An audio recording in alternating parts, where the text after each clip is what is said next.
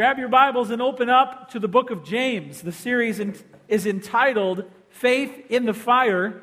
The sermon is called Anger Management.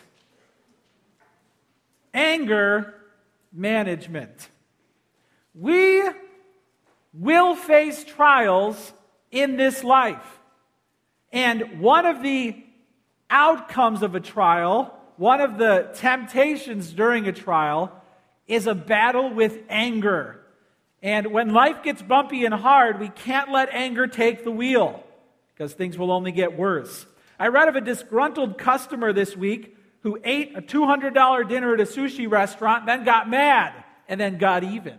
Check it out. Check out what he did.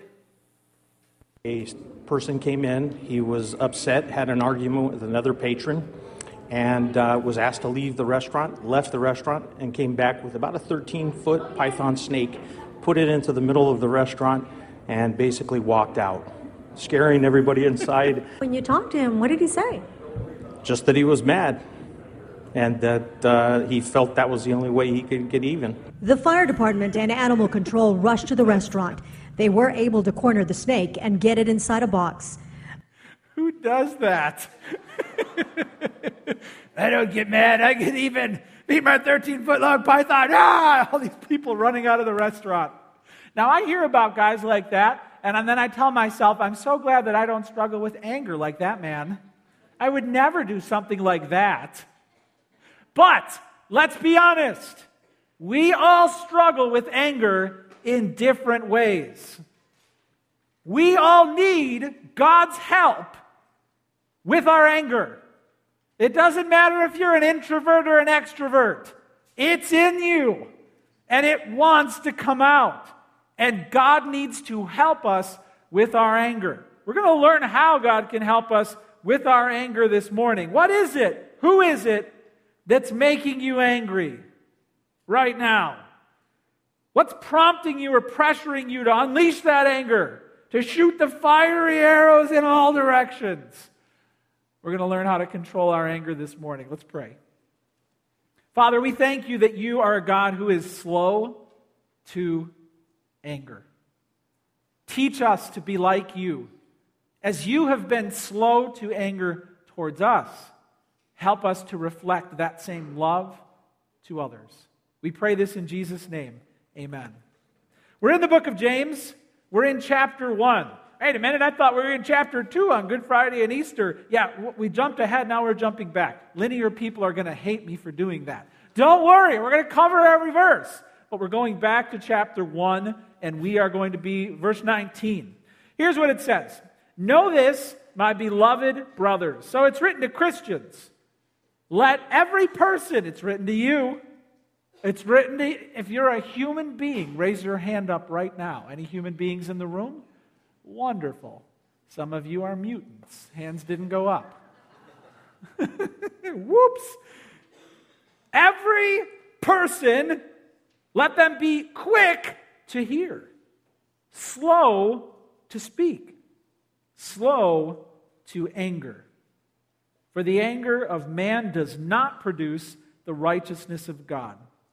When life gets hard, we have to be quick to listen. Jot that down. We have to be quick to listen. That will be a special challenge when you go through a trial. Because when things get hard, we turn inward and we listen to ourselves. We hear all of the noise that's in our soul our fear, our hurt, our doubt, and all of that noise drowns out what God is trying to tell us in our trial. We have to be quick to listen. Hey, when, when the pain comes into your life, are you an incredible listener? Do your ears get bigger or smaller when your life gets harder? God wants you, God wants me to be quick to, to listen. We have to be careful. Do you know that if we don't listen, if we shut down our ears, if our ears shrink, that's a symptom that pride has taken root within us. Uh, pride is expressed in small ears. It takes humility to listen because you're admitting that you need to hear what someone else is going to tell you. It takes a humble person to open up the ears and say, Hey, can you give me some advice on this? Can you help me? It takes humility to do that. And the person who's not listening is really letting pride take over. The proud person's ears get smaller when life gets hard, the humble person's ears get bigger when life gets hard. How are you doing with that? It says in verse uh, 21, in the tail end, it says we are supposed to receive with meekness. That word is humility. You're low, you're humble. Receive with meekness the implanted word, which is able to save your souls. Uh, there's a contrast here. James does this throughout his book. There's the proud person who shuts their ears, listens to themselves, and makes things worse. Then there's the humble person who opens wide their ears, hears what's being said, and they get through the trial. We're supposed to be quick to listen. We're supposed to have big ears. Check this out. This is a famous movie character who has big ears. Look at that. Who is that? Dumbo. Dumbo didn't like his big ears when he was first born. Then he learned how to fly with them. It's pretty sweet. Here's a, a picture of somebody who's not listening all that well. Maybe in your home you've seen that look before. How are you doing? When things get tough, are you like flopping out those huge ears and saying, I need to I need people to talk to me about this? Or are you just going, la, la, la, la, la, listening to you, to God, to anybody? How are you doing at being quick to listen? Have big ears. Jot this down for God's word. Have big ears for God's word. It says in verse 21 with meekness, uh, receive the implanted word. So it talks about God's word, which elsewhere we know this is the truth of Christ. We know this is the revealed truth about Christ. So we're receiving the truth of Christ, and it's describing it here as if it's a seed that's falling upon the soil of your heart. Your faith is like a seed received into the ground of your heart, and it needs to go deep within, and it needs to come alive. It needs to sprout roots, and then it needs to come up above the soil. It needs to show that there's life through the word in your heart. Do you know that this is the way that we're saved? By receiving God's word. And if your heart is like concrete and God's word bounces off of the soil of your heart, you can't even get saved. You have to receive the truth about Christ in your heart to come to life spiritually. Then you have to keep receiving that truth to grow in your faith. What kind of soil is it that the word is encountering? There's like a lot of like soil planting seed imagery going on here, and it, helps us to figure out how we're supposed to relate to God's word. How many of you planned to do some outside yard work yesterday and then it got ruined by the spring blizzard? Were you planning to be outside? My daughter's softball league had a field work day yesterday. So for three hours, we were outside working on the fields. And by working on the fields, I mean grabbing the tarps that were flying away and covering up all of the dirt because they didn't want to put it on the fields yet. It was madness. Sunny one moment, blizzard the next. People were running all around, and we didn't get much done. This is about the time of the year when Lauren and I go out to our backyard and we get the, the, uh, the uh, soil ready for our garden. Like three or four years ago, we started a garden, and uh, one of the people from Harvest came over and he helped us out with that. And he said, Hey, don't expect much your first year. And sure enough, the garden bombed. And we were like, What happened? He's like, Well, the soil's not ready yet. Second year, garden went better. Third year, fourth year, garden's going even better. But we know now what we have to do. We have to get out there, right? We got to dig up the dirt. We got to till it all up, loosen the soil. We also know that we have to put some things in the dirt, uh, like peat moss. Why? Because because it ab- absorbs the water. And then we also have to pour some gypsum down in there. Why? Well, because that creates a chemical reaction that softens the clay. You also got to dump some old coffee grounds in there. Why? Because worms love coffee. Did you know that? Worms love coffee. They smell it and they, they travel to get there and then they drink the or eat the coffee. Then they're like, they dig it all up for the roots and leave nutrients in the soil. We know that now. Hey, what kind of soil is in your heart? How receptive are you? How ready are you to hear God's word? Especially when you don't feel like listening. When things are going wrong, when you're afraid, Does the seed just bounce off like sheet metal, or does it get inside? How good of a listener are you when things get tough? Hey, is your Bible dusty? Do you need to open it back up and come up with a goal? What are you reading? Where are you reading? When's the last time you got in here and searched the scripture? Are you getting to church? Are you humbling yourself and allowing someone to share a message with you each week, trusting that God will speak to you? If you're not coming to church, if you're not in your word throughout the week, your ears are closed. You're not listening to God. We have to be quick to listen and have big ears for God's word. We have to devour God's word in private and in public, especially when we don't feel like it. Jot this down. We also have to have big ears for wise advice. You can fill that in for wise advice. So there are areas in the scripture that are black and white. If God's word says it, I must do it. If God's word forbids it, I must not do it. Black and white. But then there are like gray areas where we're not quite sure how am I supposed to do this or say this or, or you know, we're not quite sure. So that's where we have to rely on godly advice from people. And uh, how are you doing at gaining wisdom? How are you doing at asking people for advice, especially in the areas of your life that you're really afraid about? Um, the Bible, in the, in the book of Proverbs, it just goes on and on about how we're supposed to seek wisdom. It says we're supposed to seek it like silver. We're supposed to search for it as for hidden treasure. Put $500 worth of gold in your house somewhere and tell your kids to find it. Oh, they'll find it. They will tear If we put Twizzlers somewhere in our house, our kids will find it. They will leave no stone unturned in their search. That should be our search for wisdom.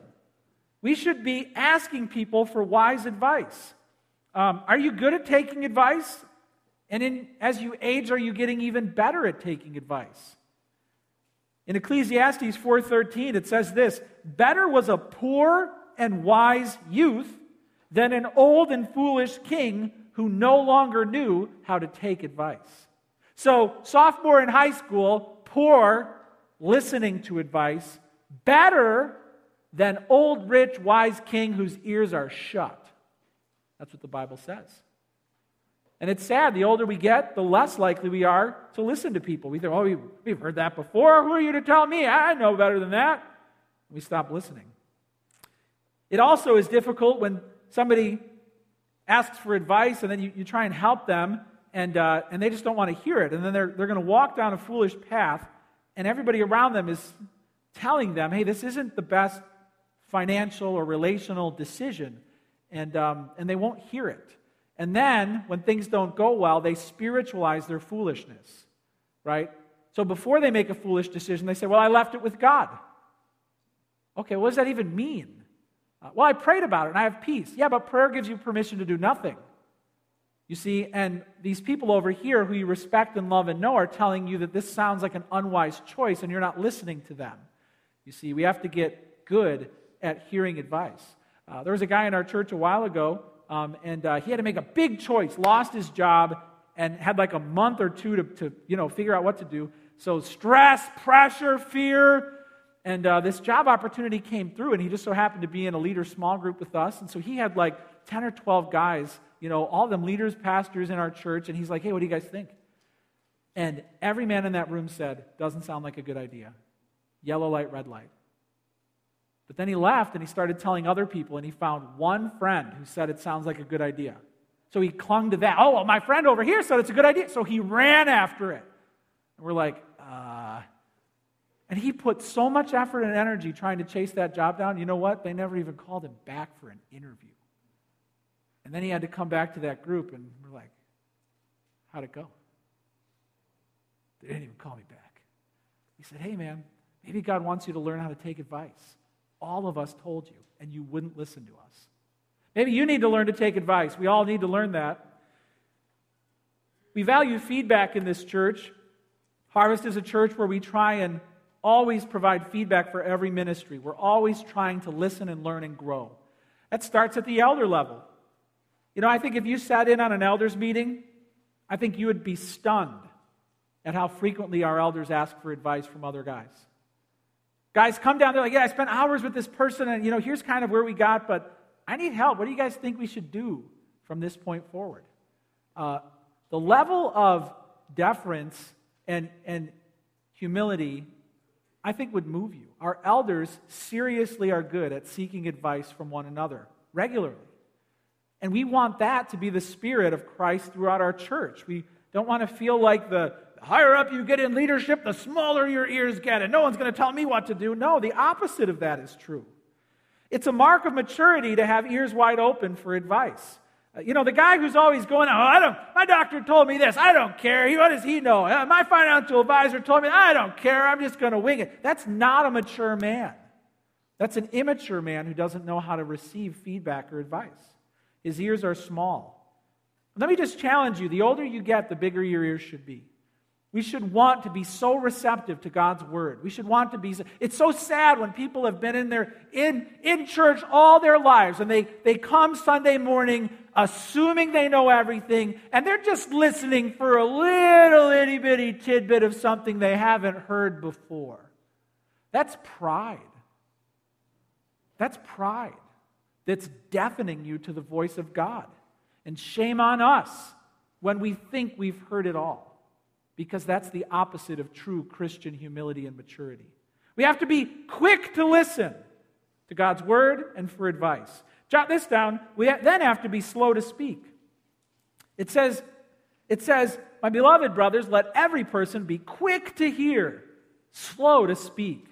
So our words towards each other should be so carefully chosen. We all know the damage that words can cause. James lays out six major areas in his book that test and try your faith. You know, there's others that we're not covering today. You know, there's others like loving people and money, and there's, there's, uh, there's time. But today we're talking about the words we use that can do damage to the souls of those we love. We're talking about conflict and what we say to people when we're upset. And we have to be slow to speak, otherwise, we will damage people. When, when the pressure comes and when life gets hard, unfortunately, our verbal filter gets thinner and thinner and thinner. And the angrier we get, the quicker we are to launch those words out of our mouth. Am I right? Maybe I'm the only one. Thank you.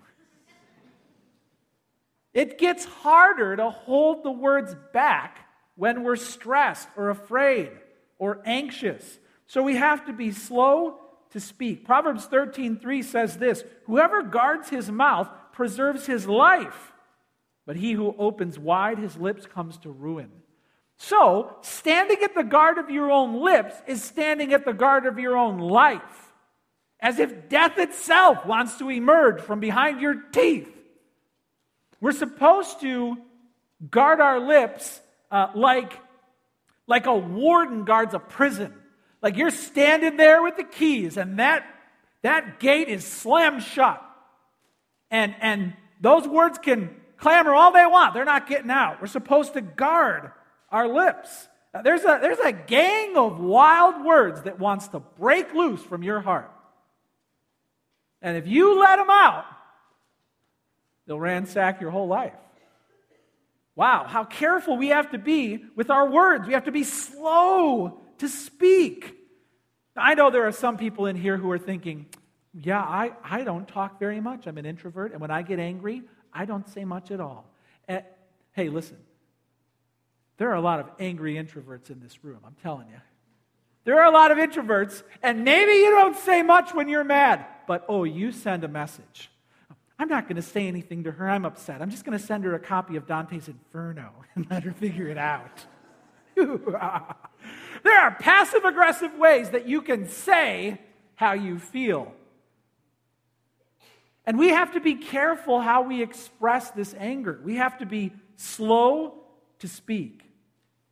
This applies to every area of our lives. You can jot this down. This is an extra little note here, but how are you doing at being slow to speak towards your spouse and your kids? In your home, how are you doing it? Carefully choosing your words and your tone and your timing. How thick are the bars that you have installed between your voice and see what's sad is that the people who we love the most like our kids often hear the worst things from our lips. And the man or woman who we have stood before and promised our lives to often gets the worst of our language. And it shouldn't be that way. They should get the best, the most courtesy. How are you doing in your home with talking to each other? Spouses, how are you doing with how you talk to each other? This may surprise you. Lauren and I are going on 16 years of marriage this summer. Is that awesome? And uh, there have been times throughout that 16 years where we have disagreed. I kind of expected a gasp. You can gasp if you want to, go ahead. Yeah, more than once. Yeah, there have been conversations where we didn't agree. And, and the temperature of those conversations has gotten too hot. And then the next day, we've, we've had to come back together and we'd have to, we've had to sit down and say, let's do that one over. Because we didn't do so well on that topic. There have even been times where it's gotten so hot, we've had to sit down and say, Let, let's not talk to each other that way. What were we thinking? And we've had to reestablish the guardrails of where we will go in conversations. Have you had that conversation with your spouse? Uh, Lauren and I don't always agree on everything, but we always agree on vocabulary and volume. Same page when it comes to that. And we want to fight fair. So we'll humble ourselves and we'll say, let's do that one over. And we keep those guardrails up. Maybe you have to have that conversation together. Maybe, maybe you have to say, one of you has to start it. Maybe you have to say, hey, I just want you to know I am never going to talk to you that way again. Ever. Maybe you need to be the first one to say it. That's humility. We have to be slow to speak. Hey, jot this down. How are you doing with your boss and your coworkers? Are you slow to speak at work? Have you honestly slipped into the pattern of quickly criticizing the way things are done? Have you allowed the frustration in your heart to build up and to be expressed through slander or gossip? Um, have you gotten into the habit of just, you're thinking it, you're saying it? I'm the truth teller around this office, and they'll know how I feel. I mean, is the filter getting thinner or thicker? Because of your love for Christ. See, our ears should be getting bigger and our filter should be getting thicker. The more we know God, the more we want to be a light in the world, the more carefully we should be choosing our words. And it, it's sad. It feels like the older people get sometimes, the more they're like, yeah, you know what? I've lived a lot of years and it's time to tell the world the way I see it. And the filter gets thinner and they think that's a mark of maturity. Like when you get to my stage in life, you just get to say it like it is. That's immaturity. That's going backwards in your faith growth. Because the righteous person is slow to speak. How are you doing at work? Do you need to start reining in? Do you need to slam that bar, that gate shut, and start preventing sinful things from coming out of your mouth? How are you doing with friends and family? You can jot that down. Again, it's the people who know us the most who can push those buttons faster? Do you have that relative? And oh my, they know how to just push that button. And I'm just so filled with, but you know what? It's their fault. I don't feel that way about anybody else. It's her fault. Um, our response is always our responsibility. They didn't put that anger in our heart. They dug down and found it and some of them are awfully good at finding it. But now that they have uncovered it, this is a chance for you to display righteousness and love. How are you doing with your friends and your family? How are you doing with your word choice and your patience? Keeping cool. And the last little sub point here is God. How are you doing being slow to speak to God? This is a huge moment here for some of you. You see, because we often get mad at God. Maybe you're mad at God. And maybe you have thought some things, or felt some things, or said some things about God that you know are not true. And in your anger, you have rashly spoken things of a holy God that are insulting. And maybe it's time to put those words back where they came from. Not a good place. Anger can display lack of faith. Do you know that? Your anger can alert others to your lack of faith.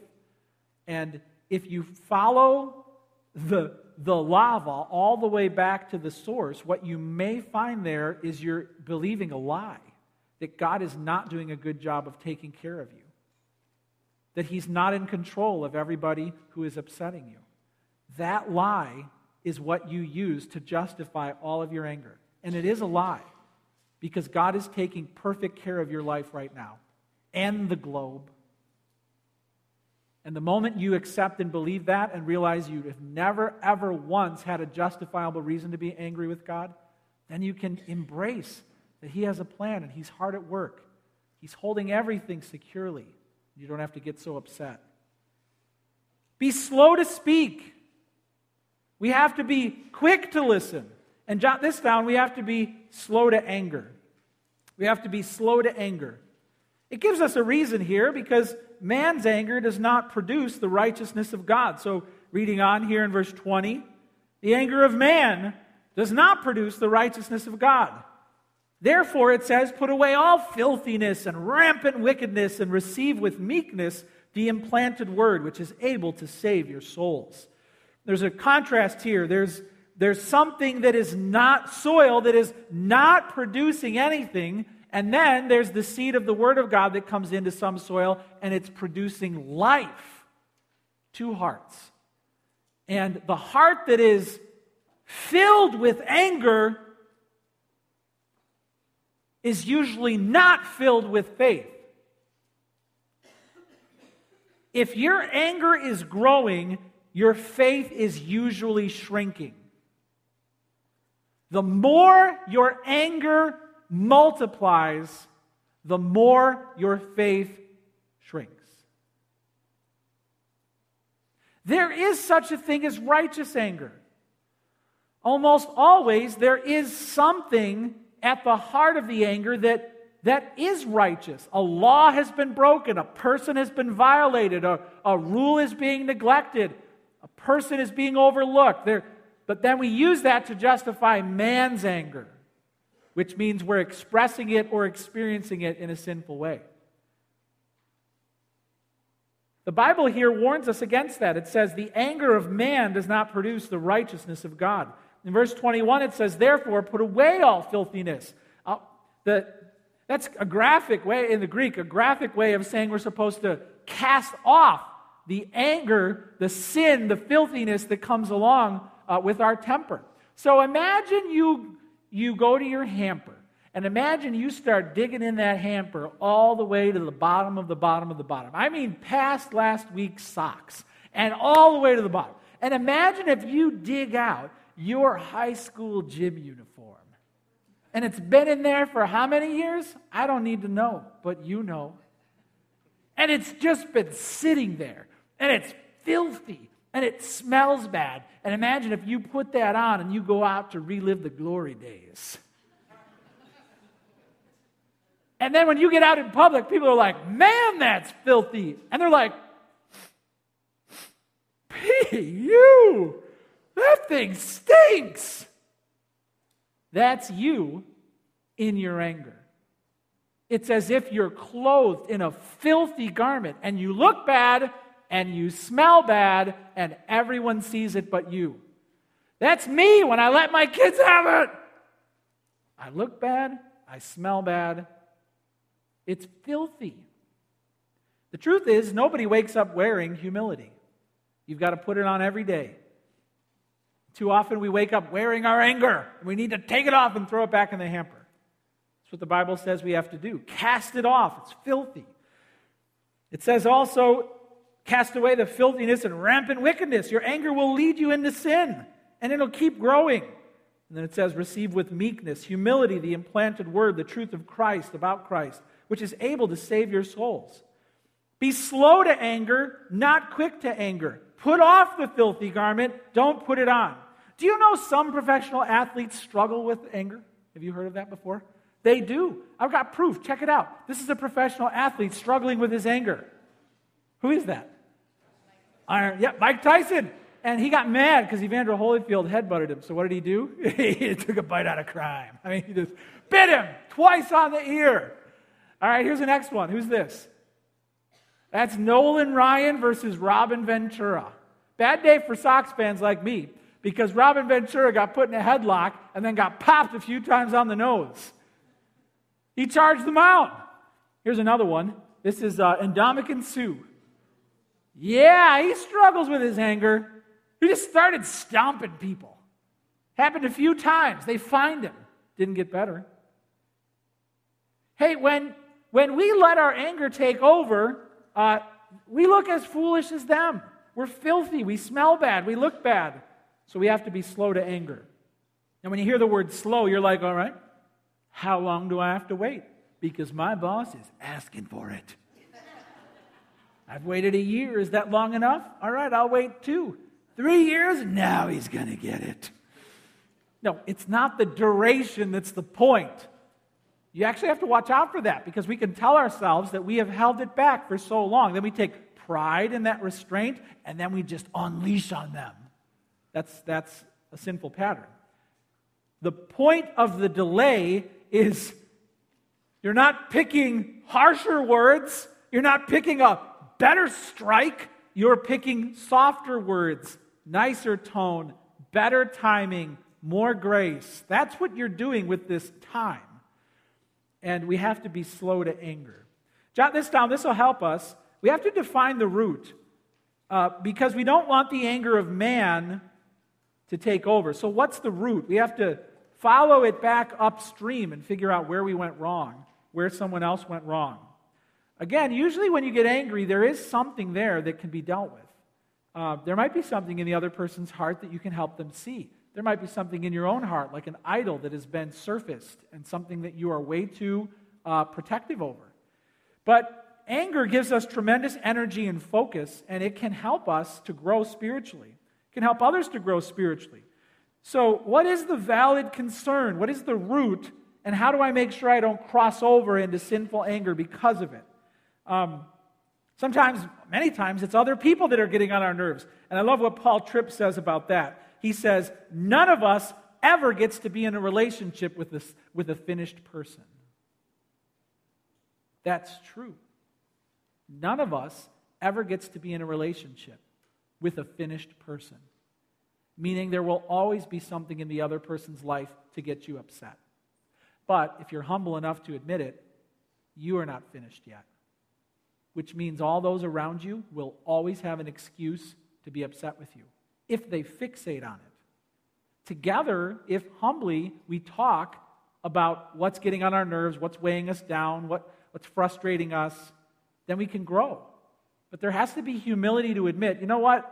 Thanks for coming to me with this. I, I'm a work in progress. I'm trying to grow bigger ears here, so just tell me what's on your mind. There has to be humility to receive it. And there has to be grace to share it. You can't go in there with a sledgehammer and let the person have it and think that will help. Define the root. Uh, think of many people in the Bible who got angry, righteous anger, sinful anger. Moses, he wanted to free God's people, and he saw an Egyptian who was hurting an Israelite. What did he do? He sprang into action and he killed the Egyptian and he buried him in the sand.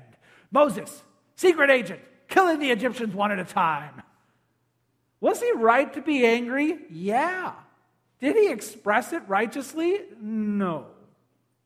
What about Jonah sitting there pouting outside of Nineveh? They all repented, and now God's going to forgive them.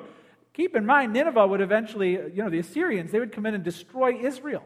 So it would be the equivalent if, like, ISIS repented, and we're all like, yeah, right. I don't believe it. You're going to get off the hook that easily? There was suspicion. So Jonah was right to feel wary over what's going on there, yet, yet, he expressed his anger sinfully and asked God to kill him. He's melodramatic.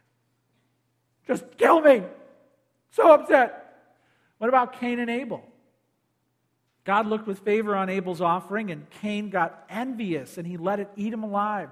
until finally he killed his brother, the first murder in all of history. And Cain let his anger take over. He should have looked at his own deeds, he should have pleased God.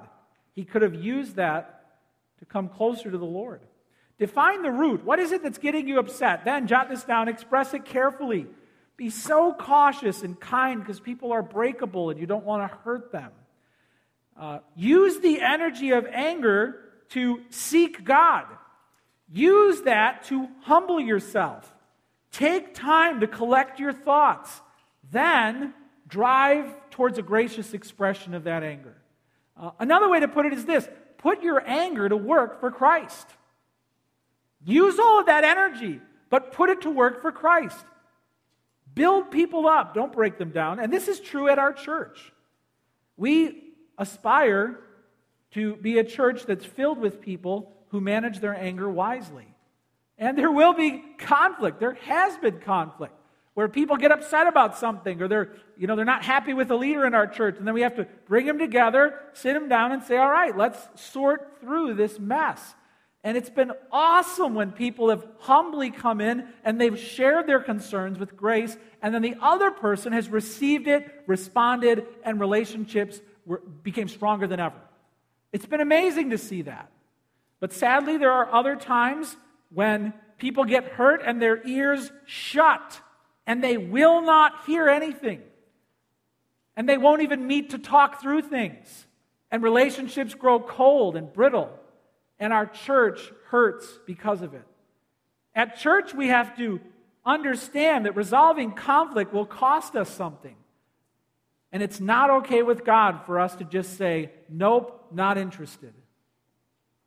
We have to be slow to anger. We have to define the root and express it so carefully. And I love how this ends here. It says, Receive with meekness the implanted word, which is able to save your souls. Wow. How redemptive is that? Humbly listening to the truth about Christ is what saves us. But the tense in the Greek here is not just has saved us, but is saving us. Meaning, right now, when we struggle with anger, when we, when we fall into a trap of sin, and then we receive the truth about Christ in, He comes to our aid. And He saves us again from ourselves. Hey, I don't know about you, but that's great news. I, am the first to admit that I need God to help me with my anger. I need God to help me. And I wonder if you'll humbly admit that too. Because if we're slow to anger, if we're slow to speak, if we're quick to listen, our church will grow in maturity. Let me challenge you on three things here as we close. First of all, if you want God to cool your volcanic heart, it begins when you believe that God is in total control over everything and everyone you are upset about. Will you say that to him? Will you say, God, I believe you are in total control over everything and everyone I am upset about? That's where it begins.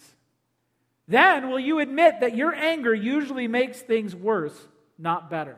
Will you admit that? Will you admit that anger is not your friend? That has made things worse? And then will you discipline yourself to put your anger to work for Christ? God, help me to use this energy, knowing you're with me, to accomplish good, to leave people better than I found them. I think if you commit to those three things, I commit to those three things, God's going to help me, whatever trial I'm going through, to not let anger grab the wheel and drive me over the cliff. I want to give you a chance to pray right now and to ask the Lord to help you with your anger. Let's go to the Lord right now and let's pray to Him. Father, we do come into your presence humbly, with our ears open wide, asking you to help us to be like you, slow to anger. May we remember your kindness towards us, and may we show that kindness towards others. Thank you, O Father, that you could have poured out your wrath upon us forever, and you would have been righteous in doing so. Yet, the Lord Jesus Christ took the anger of God upon himself so that we don't need to experience it ever again. Help us to bring our anger to the cross. Help us to place it in your, at your feet. Help us, Lord, to release those who have harmed us. Help us, Lord, to be humble and meek, especially when we're afraid and angry. We pray that as you go to work in our hearts, showing that you are alive in us, we pray that others would see that God is helping. And we ask all of this in Jesus' name. Amen.